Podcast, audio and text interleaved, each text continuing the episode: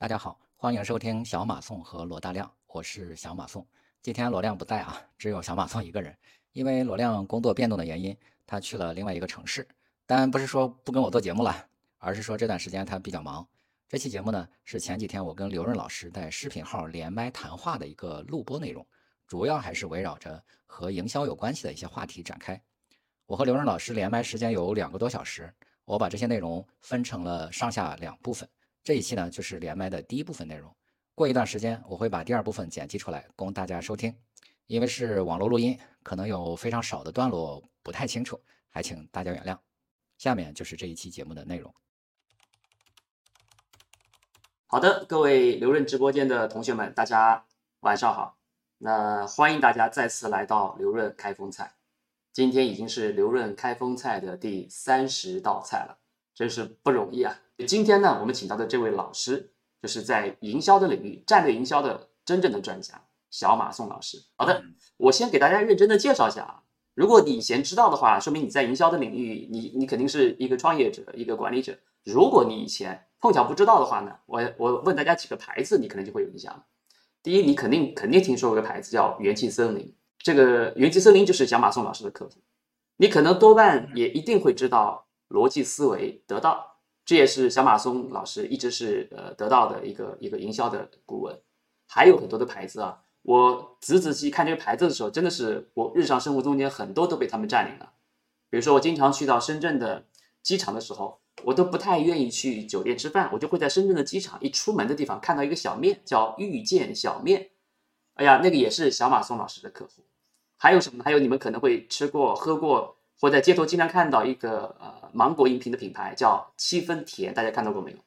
那也是小马宋老师的客户。当然还包括像云海肴啊、乐凯撒的榴莲披萨呀、古茗奶茶呀、半天妖烤鱼啊，尤其是熊猫不走蛋糕啊等等等等。小马宋老师的这个营销的案例是非常非常的多的，是非常非常厉害的一位一位营销的高手。特别荣幸能跟小马宋老师一起在这个直播间与大家分享啊，听听小马宋老师对营销的一个真正的一个见解。那我想从一个问题开始，我们在讲到营销这个话题的时候，我们就问小马松老师：如果我们写句 slogan 在我们的海报上面，写什么好呢？小马松小马松老师选的这句话，这句话叫做“营销它不是要一下子干一件大事儿，营销是要做成一系列的小事儿”。这句话，小马松老师，你为什么会选这句话？怎么来理解这句话呢？其实，在我们这个整个的这个呃，不管是我们的生活，还是我们这个企业经营，还是呃我们做的任何一个领域啊，值得你去做大事的时候，其实不多的。就比如说你的这个人生，可能就几件大事：高考，然后那个就业，然后结婚，是吧？然后就做事业，就这几个非常重大的一个选择。呃，你你做完了，你基本上后后面其实就是做一系列的这种动作去配合它，呃，这样的一个选择。把这个，把你这个方向来确定下来，是积累你的这个事业吧。就像刘润老师，不，我刚刚知道那个号称卷王是吧？其实，其实他做的那些事情，就是每一件一件的小事去做起来的。那包括营销也是，就是呃，比如说你说可口可乐是吧？你看到的他所谓的，就是比如说什么讲快乐呀，就是他一些大的策略，其实好多年啊，是吧？一百年可能都没有变。如果你想做出一些呃新的东西来。呃，这个大策略已经定了，那你怎么办呢？其实你就只有把这些日常的这些呃营销的动作去做好，就支持你这个整个策略往前推进嘛。呃，可口可乐大家看到的就都是说啊，一百年的历史，然后品牌怎么样，多有多强。但是一个呃，大家可能没有注意到说，可口可乐呃，实际上他们在这个营销的具体的事情上，他们做的是非常非常细致的。我我举一个例子吧，广东。太古可口可乐的市场总监啊，潘丽华啊老师啊，他跟我讲的，就是他说，就是一个大的罐装的可乐，就是那种大瓶装的可乐，怎么摆放就能够让它销售量直接翻一番。那他们去研究了一种这种摆放的方法，叫做地笼，那种也不是特别上档次的这种这种超市或者什么，他他在这个就是摆可口可乐的时候，他就是把这个大的这种瓶装的这种可乐，它放在地下，它不摆在这个货架上。然后呢，还不能摆的特别整齐，就是摆的就歪歪扭扭的。那这两种，呃，就是这两个不同的动作，就摆在地上那种散落的那种状态，它就能够提升呃一倍的销量。比如说，我们经常会了解说营销，我们就认为说，啊，我们做一个大创意是吧？但是实际上，呃，在我们讲的营销，其实是在消费者购买的每一个环节里边，我们都要去设计它。然后你你每个环节你换价提升百分之五，如果你有五六个环节，其实你基本上你就可以提升百分之五十到六十的这样的一个呃呃销量销量了。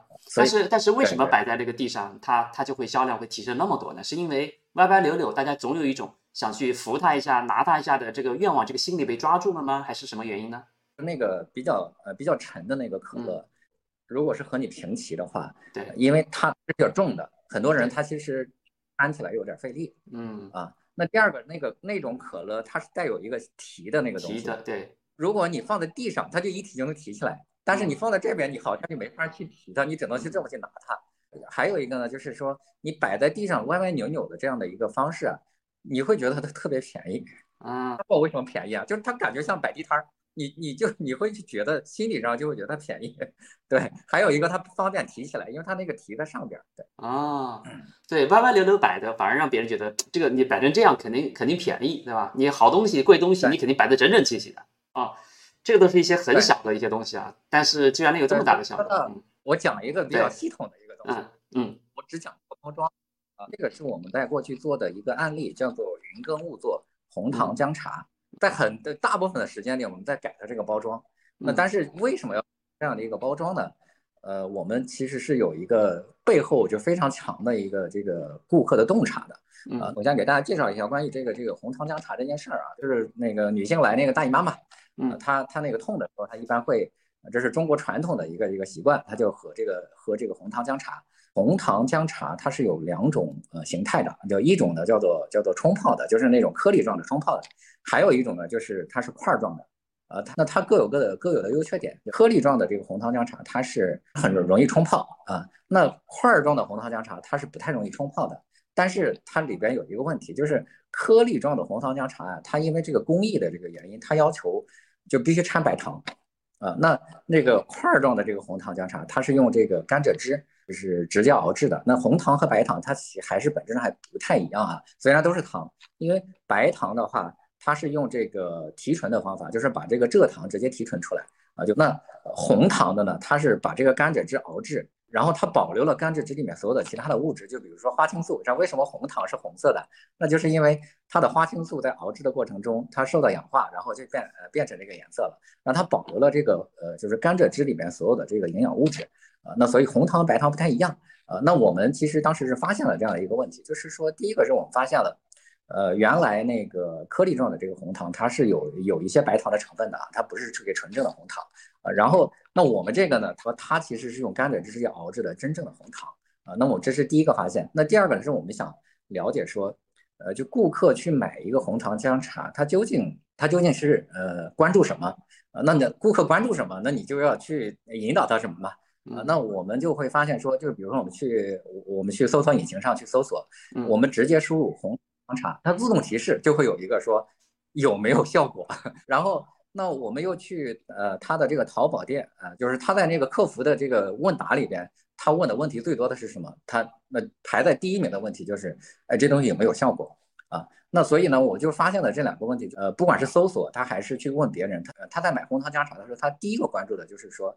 你这东西有没有效啊？那有没有效呢？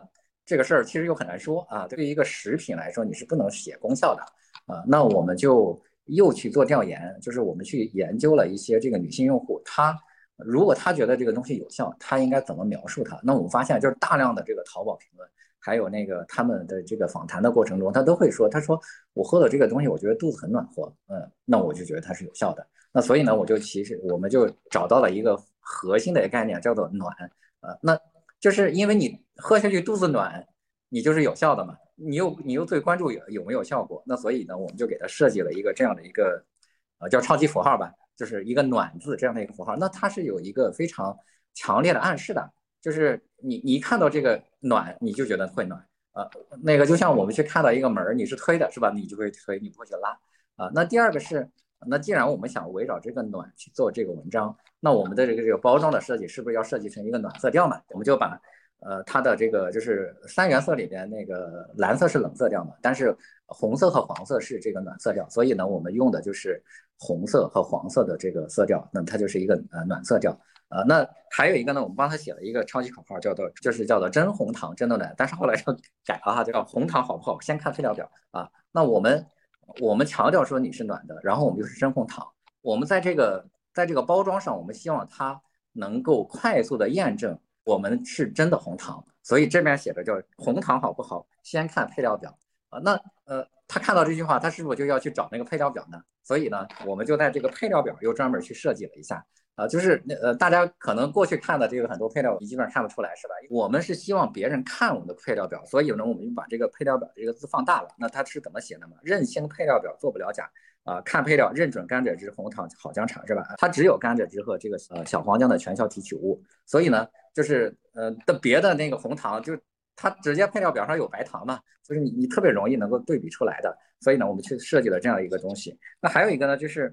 呃，红糖姜茶这个品类，大家是不太认品牌的。这个我们在这个货架上，我们就希望让顾客说，你优先要看到我的这个看到的字是这个品类，因这样的话，他可以快速的找到自己想要的东西嘛。所以呢，我们把这个红糖姜茶其实是放大的，反倒是云耕屋做这个就是没那么大。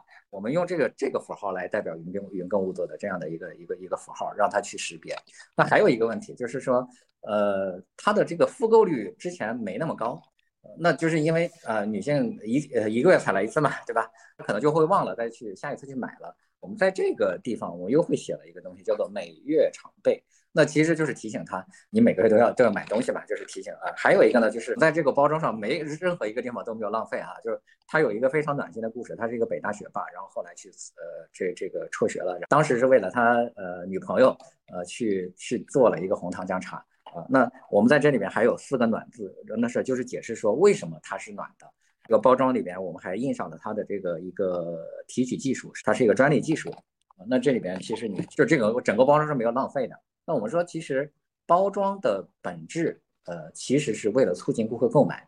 呃，包装并不是为了设计，呃的好看啊。那如果说这个包装好看也是一种购买的理由的话，那你就设计的好看一点吧，对吧？呃，但是。你像它这个这个包装，它是核心，其实要快速的让顾客下单，呃，让快速的让顾客发现。所以呢，我们就在在这里面设计了呃很多的机关，可以让顾客这个快速的下单。在这个包装推广呃推出之后，它的这个它不是销量啊，我说的是点我说的是转化率啊，就是它的广告的点击率是提升了百分之十八，啊，就它的这个页面的转化率提升了百分之四十，然后它很快就做到了这个天猫的这个这个第一名。半年的复购率也提升了百分之三十啊，对，所以整个的这个效果是非常好的啊。其实我们既没有去做一个什么伟大的创意，是吧？我们也没有去呃拍大量的广告，我们其实就仅仅围绕这样的一个包装来去做了一个这样的产品啊。对，特别好，觉得我特别羡慕那个贾马松老师，就是叫战略营销咨询这个行业，就是我们每次要讲案例的时候，那个上次包括跟那个那个华山老师啊。就是太太多你们做过的成功案例，随手就能拿出一个他们的产品。我们今天不是来给这个产品做广告的，我们这也不是来卖这个产品。小马松老师这是他的客户，所以他给大家拆解当时他是怎么来做的，这个背后的思路让我觉得特别有意思。但是我很难想象，在这么多小的地方做了一点改进，一点改进，一点改进，一点改进，最后最后你刚才说这个结果真的是对他的那个页面的转化率就产生了百分之四十的一个提高吗？对对。啊，这个是我难以想象的。你是找到了一个核心的这个策略啊，因为你发现其实有的对手他是用白糖嘛，然后呢，你又发现它的这个主要的特点。另外，这个你找到了顾客的核心的关注点，不关注的就是你想你想做的嘛。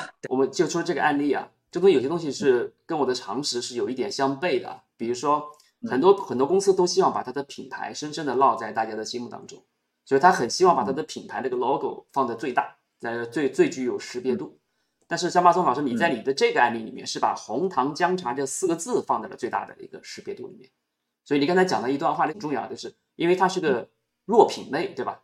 所以你能把这个展开讲讲？我相信很多人不一定理解什么叫弱品类。但是我并不是说这个品牌不重要啊，因为你还呃记住它记住云耕物作嘛，但是因为它核心的这个识别已经在用在这个地方，就像元气森林是吧？其实你看元气森林放的并不是最大的，而是这个气。对我的这个我的逻辑是，你得先找到我，你得先买我，然后你再去认识。小马松老师，我记得你在你的这本书叫《营销呃笔记》，小马松营销笔记这本书里面，对里面提到过一个概念，这概念叫做叫弱品类。就刚才我觉得在这个案里面，让我想起了这本书里面讲到过这个事儿。哎，你能给大家讲讲这本书里面的这个弱品类，这个是个什么样的概念吗？以及弱品类应该怎么做营销？呃，我们会把我们的市面上的这个很多这个品牌，很多的品类，我们会把它区分嘛。当然，它没有一个完整的边界啊，也有就是有的叫叫做叫做弱品类啊。弱品类一般的特征就是说，当你去购买这种东西的时候，你一般想不起究竟你要买什么品牌。嗯，呃，一般的，呃，你想买这种东西。你是要首先会想到一个你去哪儿买，而不是说我要买什么牌子。就比如说，咱们举个例子，今天我要去买水果，嗯呃，那你首先想到的是你是去每日优鲜买，还是说去这个这个华联超市买，还是去沃尔玛买？嗯，你很难会说我今天要买一个什么牌子的水果，是不是？你很难会想想这样。一般具有这种特征的，叫做弱品类。那是什么就是强品类呢？今天比如说你要去买手机，你首先确定是说你要买华为还是买手还是买苹果？然后你才会说，那我要是去这个专卖店买，还是去这个京东买，还是去哪儿买？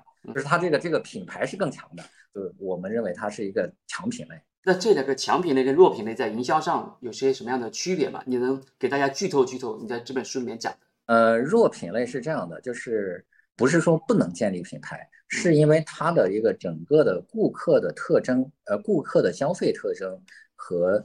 嗯，和这个，嗯，和这这个品类的特征，导致你建立品牌特别难。嗯，那这个时候呢，我们可能就有几种做法。就第一种呢，就是你你真的想建立一个品牌，比如说我就想做一个水果品牌，那怎么办？嗯，那第一种做法就是叫做叫做由由这个产品品牌转变成这叫做渠道品牌。就比如说百果园，它也是卖水果，对吧？但是它就不是说叫做百果园牌苹果是吧？它其实是一个水果渠道，但是渠道是有品牌的。就比如说像家具，呃，家具这这个也算是一个相对弱的品牌哈。呃，就是你你一般买家具，你不会想说买一个什么牌的嘛？你一般就会什么居然之家或者什么这个红星美凯龙。如果说呃你这个处在一个弱品类里边，你想建立品牌，你最好是去做渠道品牌啊。那个当然，呃，这个也有也有其他的这种方式啊，就比如说举个例子，叫叫做茶叶是吧？茶叶是，呃，很难有特别强的品牌的，就是它的集中度不够高嘛。啊，那个，呃，那你就可以把它转换一个嗯品类，呃，就比如说小罐茶这个这个这个名字是我取的哈。那个那小罐茶呢，它就是把茶叶转换了一个品类，呃，就它它不是茶叶了。它是一个商务礼品，就是茶叶是没有强品牌的，但是商务礼有强品牌的，那所以他就想把它转换成一个一个一个别的品类，就是那你就可以去呃做了，呃，当然还有还有一种呢，就是说呃你要找到说这个就是在这个行业里边，它造成这种呃品牌集中度不高，呃然后弱品类的这个这个问题，然后你只要解决了这个问题。你就能够成为一个强品类，呃，当然有没有有很多种不同的处理方法，那或者说你就你你也只能接受这个现状，你真的进入了一个弱品类的市场，你就只能是接受说，呃，我这个品类是难建立非常强的这个品牌影响力的，接受你只能接受了，但是因为那对手来嘛，是吧？所以相对来说竞争竞争是平等的，对。对是，所以你让我想起来一件事儿，就是有的时候去啊高铁站或者说飞机场。旁边如果有一排小餐馆的话，你会发现这一排小餐馆上面写的都叫做云南米线，对吧？或者叫做什么沙县小吃，你你基本上不会去注意叫什么什么牌子的云南米线，叫张氏的云南米线或者王家的米云南米线，它就写四个字叫云南米线。所以你并不是为了张家或李家去吃他们家的米线，你就是为了这个品类而去。所以这个东西就是一个弱品类，弱品类就是里面品牌就比较难出来，是这个意思，对吧？餐饮行业呢是一个，我怎么说呢？餐饮行业反倒还比较特殊。就是刘老师，你正好说到了一个非常特殊的一个一个品类。那那你看，就是比如说我们服务的，我们服务快消品也好，服务一些手机什么，还电器产品也好，呃，就比如说吧，比如白电是吧？白色家电其实就就只有几个非常强的竞争对手。对，呃，海尔、格力，就就这几家吧，是吧？对，你你很难大家，呃，但是。餐饮市场不是，就餐饮市场就是无数个品牌，你就就你大家想一想，就是餐饮行业是有很多很强的品牌的，就比如说海底捞呀、麦当劳呀、肯德基呀什么的。但是呢，还餐饮行业有大量的这种没有品牌的这种呃产品，对，就是因为首先是餐饮行业是一个非常分散的市场，呃，那我我记得刘润老师写过一篇文章嘛，讲那个百胜集团嘛，对的，对，百胜集团是要几百亿的这样的一个600亿一个，对啊，六百亿是吧？那餐饮市场是四万多亿，对，也就是说，呃，最大的一个集团，你的这个这份额还没有占到呃这个整个市场的百分呃就差不多百分之一嘛，啊，那像海底捞也就只有两三百亿，啊，那还有大量的一百亿的这样的一个一个品牌，啊，那所以说它整体看来是非常分散的，但是呢。但是呢，就在每一个特别细分的这个品类里面，它又它又相对集中，就是它能够就是比如说占到一个比较大的一个比例，比如说火锅是吧？这个这个就是餐饮行业，因为它的这个体量非常大，它又能够支撑很多上百亿的品牌，这是一个更特殊的行业，这个蛮有意思的。那个刘润老师，你说这个关于比如说杭州小笼包是吧？呃，兰州拉面，然后这些，尤其是这些这个夫妻老婆店，然后它可能就只有一家店、两家店。那这种你就会看到说，他就一般会写安徽板面，呃，什么杭州小笼包，它一般不会突出它的品牌，因为它也不想做大，它呃要用品类来这个来来拉客，而不是用我的品牌来拉。对，对，你说这个品类品牌之外，又又让我想起来一件事儿，请教小马宋老师啊，就是有一些地方很特殊，它是有产地品牌的，比如像那个阳澄湖大闸蟹，对吧？阳澄湖大闸蟹。对，兰州拉面就赣州七省，兰州拉面算是算是餐饮的，对。但是那些农产品啊，像那个像那个小龙虾，它是有个产地的，但是产地这个东西却没有真的走出来一个真正的能独立的品牌。你说那个阳澄湖大闸大闸蟹跑出来有没有阳澄湖的某一个牌子呢？这这又是为什么呢？产地它能成为品牌吗？产地是有可能成为品牌的，嗯嗯，呃，但是呢，中国的这个案例不是特别多。因为呃，如果是作为一个产地品牌的话，如果是需要的话，就需要政府嘛，或者说它这个商会是吧？它就联合去推广这个，呃，推广这个产品。呃，但是因为因为商家一多是吧？你你你说究竟咱们去推广这个，谁出多少钱，谁出多少钱，又是一个问题嘛？就是他他没办法像像可口可乐或者咱们就是一个公司，那我我去打广告，那就是都是我都归我的嘛。但是这个收益也全部归我。所以这个这个可能就也会是当地政府如果说要出钱，这个用品牌来规划的话，其实是有可能的。但是因为这个相对来说，这个情况就会复杂一些。其实很有意思啊！你看，如果我们真的把一个小问题细究下去的话，一家战略营销的咨询公司要研究的问题，其实方方面面非常非常复杂，特别有意思。光是品类、品牌、产地它之间的这个关系都特别有趣。所以把这个理解转化在刚才的那个红糖姜茶里面。甚至就决定了，在设计这个产品的包装的时候，是把“红糖姜茶”这个四个字放的大一点，还是把它 logo 相对放的大一点？它背后都是基于对营销的一个很深刻的理解。而这么深刻的理解放在这个包装里面，可能只是你十几点改进中间的一小点，让大家能够首先注意到的这个东西。所以很有意思，做战略营销咨询这是非常非常有意思。我觉得听得很很入迷啊！还有没有别的案例能让大家讲明白这件事儿？大家可能会就是有一个误解啊，就是第一个呢，就是说，呃，大家看到的著名案例，嗯，其实都是叫做著名品牌，那个就是比如可口可乐呀、耐克呀什么，就是包括新起的这些婚礼啊什么的这些，但实际上，那那你说这些不著名的品牌，它就没有营销吗？它其实也是有营销的，呃，只不过说你你又不知道，所以呢，我们就会造成一个错觉，说不应该是那些著名品牌做的那些事情，那个呃其他的就不叫营销了。大家想一想，可能世界上。呃，世界五百强可能只占这个全世界这个企业的这个万分之一，但是那剩下的万分之九千九百九十九的企业，难道就不做营销了吗？那这个不是的。所以呢，我们对营销的理解是有一个误区的，就是我们只看到的我们所谓的那个叫做推广的那一部分，就是营销呃最基础的这个四个框架嘛，叫做叫四 P 嘛，是吧？啊，产品、定价、渠道、推广。但是大家。理解的营销其实就是那些什么搞个公关活动呀，什么打个广告，那个叫做营销。但是其他的就不叫营销了。我们在帮客户去呃，就是做这个营销的咨询的时候，我们是从四 P 这样的一个框架呃去考虑这个问题的。所以你会看到说，好像并不是以前你想象中的那些营销，但是我们这些事儿我们都干了啊。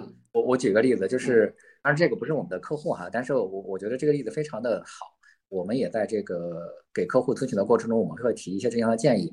日本有一个很著名的意大利餐的品牌叫萨利亚，呃，萨利亚的这个老板，他就是说觉得自己做的很好嘛，可是就是经营不下去。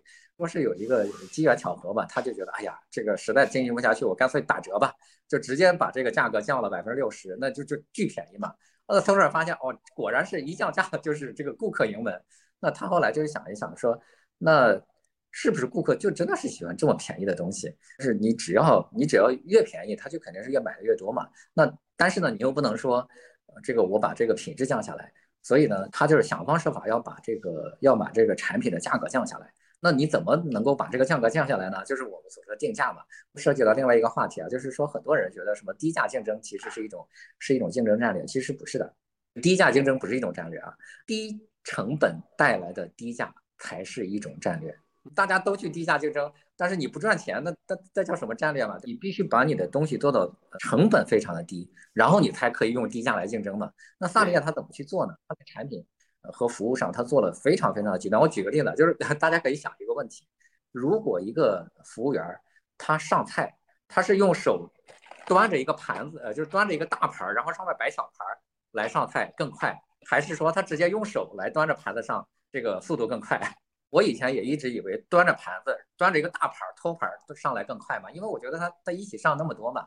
但是他们萨利亚经过测试，他们认为说这个服务员用手端着盘子上是最快的，因为我看到那个萨利亚的这个服务员，他能端着三个盘子、四个盘子直接这么上来，因为这样的话他不他省了一个这样就是装进去又摆上来的这样的一个过程。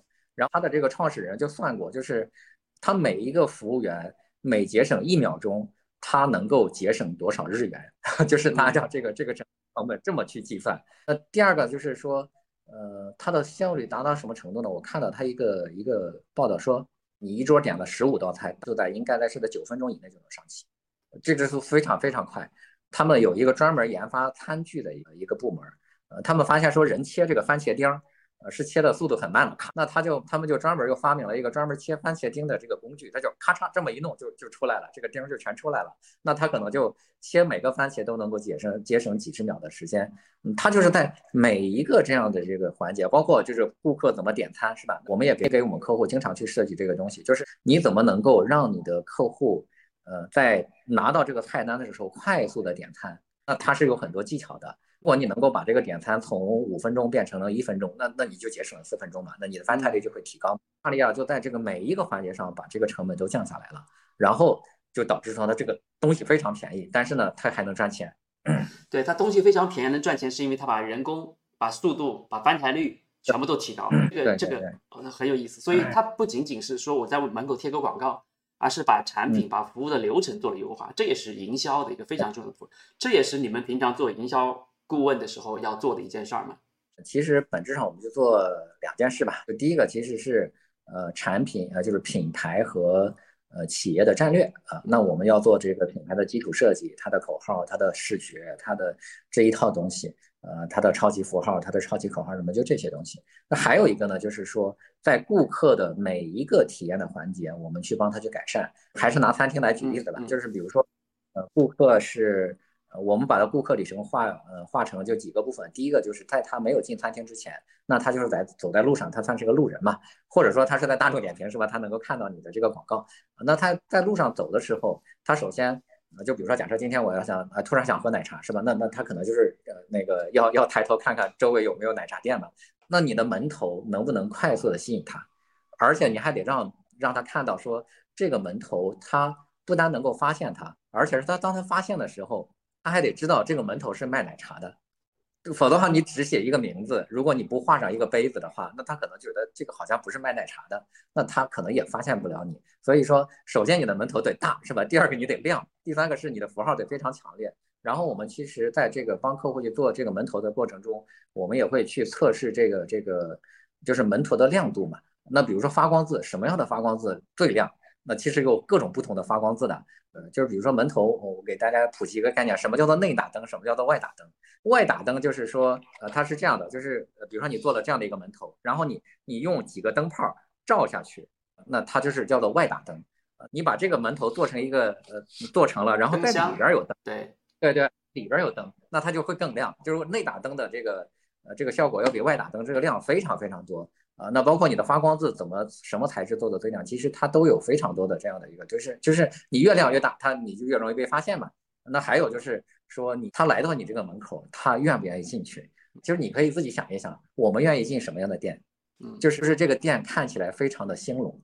你你它越兴隆，你越想你越想进去，对不对？没错。你看这个店里面没有人，那你自己感觉好像也不敢进去。就比如说我们有一个客户叫南城香，在帮客户去做这个椅子的设计的时候。如果你的有一既有硬座啊，又有这个软座啊，又有这个沙发，那你这个沙发的座位你应该放在哪儿？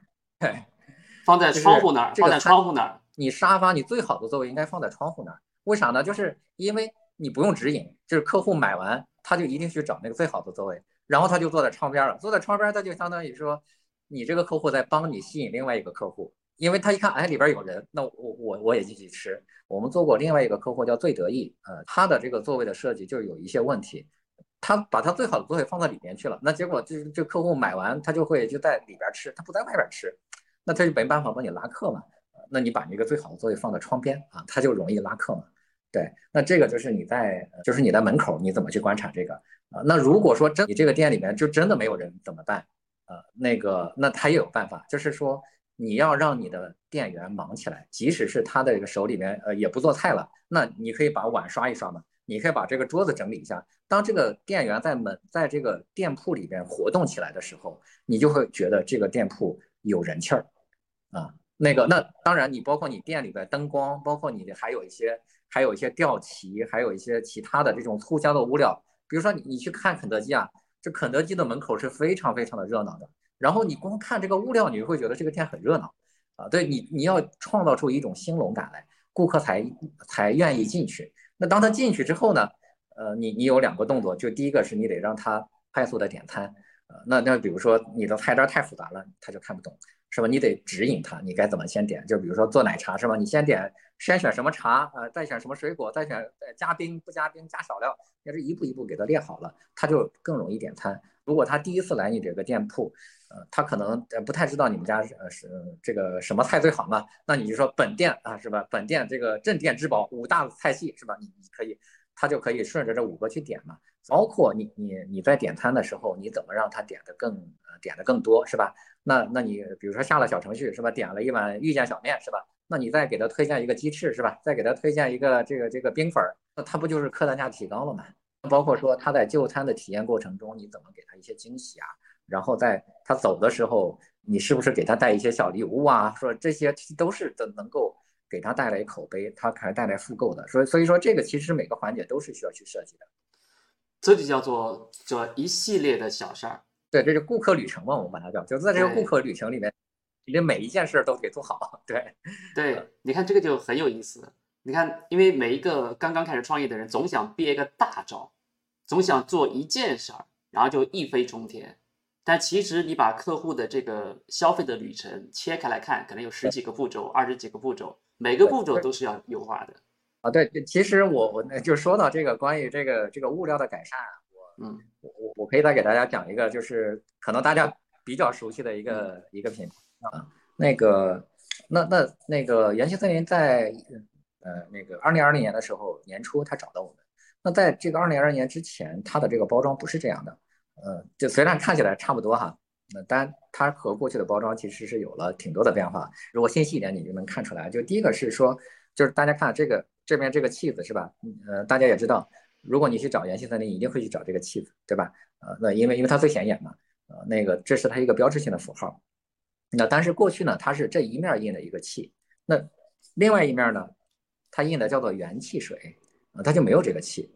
对于一个装在货架上的一个呃饮料，放在货架上，你可能这么放，对不对？你也可能这么放，你也可能这么放，对，就是你会打乱它的这个方向，那结果就会导致说，假设你这么放的话，你你就看不见这个这个气子了。所以它原来只有一面，那我们把它设计成两面，就是为了防止说别人转转到这儿了，你还能看到。对，那这样的话，它就保证了说顾客更容易发现呃这瓶饮料啊。那这个这个是一个。那后来我们在这个去超市去做调研的时候，去这个广州的广东的每一家，当时呢那个店主走了，就是他的他的一个妹妹在在那个看店。那我们当时就问他，我说你你们这儿有没有元气森林？他说我们家没有元气森林。我跟拿出来说，我你这不就元气森林吗？他说啊，他说它叫元气森林吗？他说我我不知道哎，我我以为它叫气，对，就是我这是我们当时的一个发现，就是有很多顾客不知道它叫元气森林。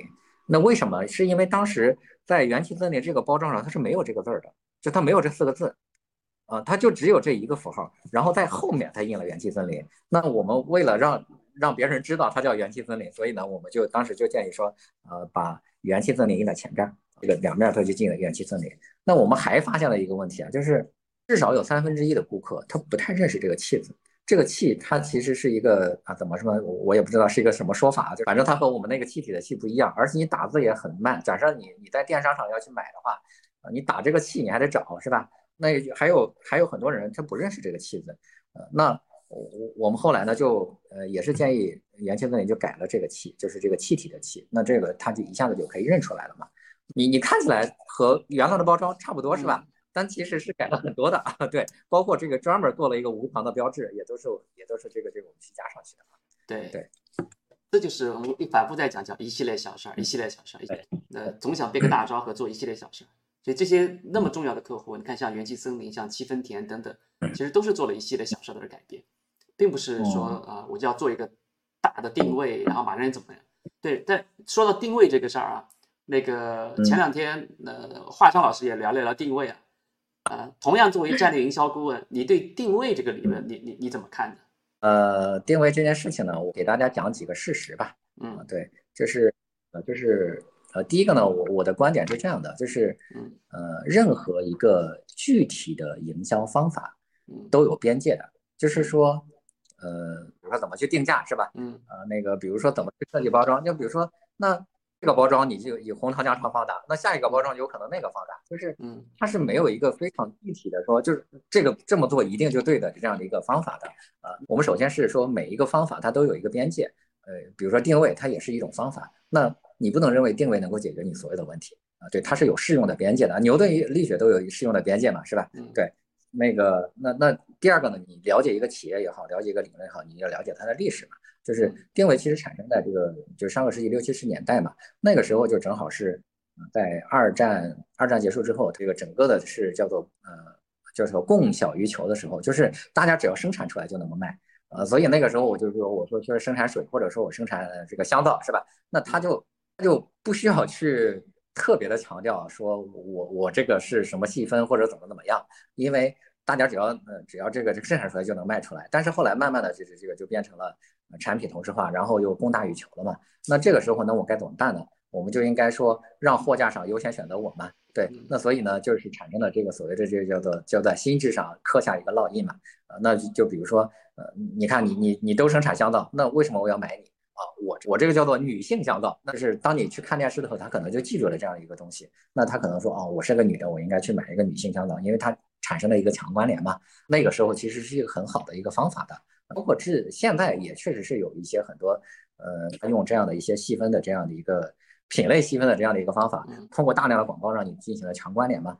但是呢，就是我们要理解定位，就是第一产生的这个这个条件，它那个时候是极其强烈的这个产品同质化啊。那第二个是它产生的那个年代，对吧？美国那个时候主要就是电视啊，你你只要打一个广告，那全国人都知道了。那就是就很简单嘛，就是比如说我做了一个定位，它叫做抢占心智嘛。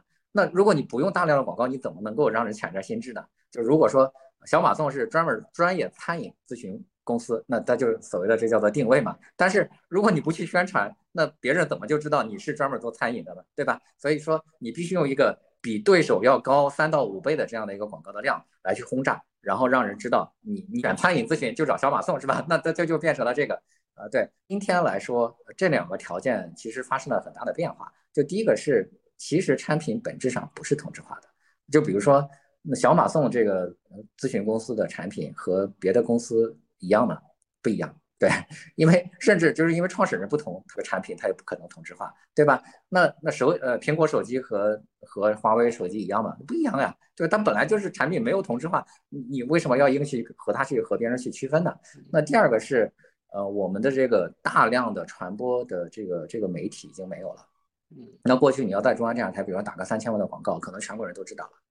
今天你要是打三千万广告，我刚才就可能就 没有什么响响声啊。你可能今天花三亿都达不到那个效果，你又需要大量的这个广告去支撑你这个东西，那这个这个也也很麻烦。呃，还有一个条件就是，定位它的那个消费者行为啊，那个时候它主要是因为我在家里面看广告嘛，是吧？我家也看广告，然后我可能两周之后、一个月之后，我才会去超市去买东西。那这个时候你得让我想起来嘛，所以你就会是一个非常强烈的一个一个一个核心的信息来来告诉我，呃，我我希望你在这个呃去货架的时候、去超市的时候记住我们啊。那个那那这个时候他就需要一个非常细分的一个东西让你记住啊。对，这个也是为了解决顾客的这个成本问题嘛，就是他记忆成本要要低。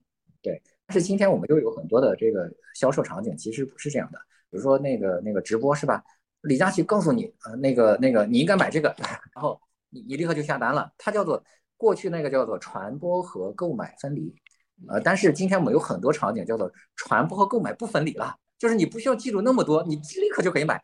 就是它有很多的条件发生了变化，在它适用的范围内，我觉得还是有用的。但是你不能说它所有的都是有用的。还有一个呢，就是。呃，经常会讨论说，我们究竟是多品牌啊，还是这个这个这个这个单品牌啊？这个问题，我觉得就是它非常的，如果你每一个去细分，每一个去企业都去看的话，所有的结论都有反例，就根本就没办法去判断说这个方法是对的还是那个方法是对的。我们去看一个营销方法，呃，如果我们去跳出这个营销这个层级，上升到另外一个层级，你可能就能够豁然开朗，因为你会发现说，好像听听这个。说的也对啊，听那个人说也对，那整整整迷糊了，那我该怎么办呢？就是爱因斯坦说过一句话啊，他说一个问题的解决是不能通过在同样层级的这样的思考去解决的，你应该上升一个层级啊。所以说那个我们跳出营销这个层级的时候，我们就会发现啊这个问题豁然开朗了。营销上一个层次的问题是啥呢？叫做企业经营。啊啊，叫做企业经营啊，对，要从经营的角度，而不是从营销角度来思考问题。我举个例子啊，就比如说戴森，呃，它是吸尘器嘛，对吧？啊，对，就是它，它最早的时候做吸尘器做到全世界第一。按照这个传统的定位理论来说，那你就是这个呃吸尘器的这个代表品牌嘛，那你就不应该做别的了，对不对？你你就代表吸尘器吸尘器嘛，戴呃戴森，你为什么要去做个吹风机呢？你为什么要去做一个什么电风扇呢？你为什么要去做一个那个那个加湿器呢？啊，为什么它还有什么干手机呢？就是，那你你不能理解。呃呃，当然有一些人去这么去解释啊，就说你看它已经在这个嗯细分品类里面也做的最大了，那它可以上升一个层级做小家电。那我觉得这个解释是有点牵强的。那他做小家电，他为什么不做电饭煲？他为什么不做这个豆浆机？是吧？小家电有很多嘛，他为什么吹风机呢？是吧？如果我们从这个。企业经营这个层级上来看，呃，我们企业经营的最终目的是要获得经营的优势，是获得竞争的优势。那怎么做才有竞争优势？就是发挥你的长处嘛。那戴森它的优势是什么？就是它最强的是它那个高速数码马达。那它的吸尘器就用的它这个高速数码马达，它是个专利技术。那它其实也可以把它用在吹风机上嘛，对不对？它也可以把它用在干手机上。它有这个独有的这个技术，才能够延展出这些产品来。因为我做这些产品，我有我的优势嘛，对吧？你不用考虑品牌的问题了，这都让它在经营中获得了一种非常强的优势啊。所以说，如果你从经营这个层面看，你就这个问题它不用纠结。那包括说。很多人可能一举就是保洁是吧？你看人家是多品牌的，它这个这个洗发水甚至都有七个品牌，这个有这个海飞丝去屑的，什么有那个飘柔，还有这个是莎莎，还有很多这样的品牌，呃，都是都是保洁的，呃，它包括它的牙膏什么刮胡刀什么的，这个太多了。那但是我有反例啊，就比如说亨氏，亨氏番茄酱，对不对？亨氏番茄酱是做的全世界第一，不是亨氏还有个产品啊，它叫做婴幼儿米粉，也是全世界第一啊。那你说婴幼儿米粉和番茄酱？不是两个两个非常不同的品类吗？但为什么它也能做到这个？就是它是有反例的。就是但是我们从这个经营角度去看，你就会发现，宝洁的历史是这样的：宝洁宝洁最早就是做香皂的，那它第一个香皂就叫做香雅香皂，它就没有叫宝洁香皂，对不对？那你去追溯它这个历史。这个问题你不需要去去去纠结了。再后来，宝洁还收购了很多品牌。那当我不收购那些品牌，干嘛要我干嘛要要要让它叫宝洁呢？宝洁本来也不是一个很著名的品牌。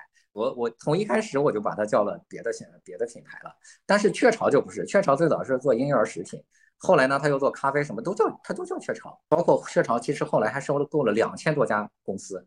他收购两千多家公司，比如说中国的太太乐，然后这个徐福记都是雀巢的。那包括那个呃，大家可能不知道，就星巴克的那个也是雀巢的。我收购了星巴克的这个呃瓶装咖啡，那我难道叫雀巢吗？是吧？那我卖星巴克不是也很好卖吗？所以说这个。这个问题你要从这个企业的经营的历史、经营的现状去考虑这个问题，你就发现说，哎，这些问题都不要吵了，就是它是有很多的这个具体的条件和具体的历史的呃原因导致了这样的一个现状。我们今天去猜测为什么可口可乐的一百年前会做那件事，你们你你完全不了解可口可乐一百年前做了什么决策。反正他就成功了，是吧？对，非常非常好。所以 就他都很，他都有他的历史原因。我们今天站在今天的角度，非要用一套简单的理论，然后框住它来解释自己的这个的正确性啊，可能有的时候有道理，但有的时候忽略了当时很多特定的一个因素。我记得你说，我我记得你说，看情况，看情况是一个高级的智慧。好，我跟刘润老师连麦的上半部分就分享到这里。下半部分呢，可能在一周之后我会呈现给大家。感谢大家的收听，我们下期再见。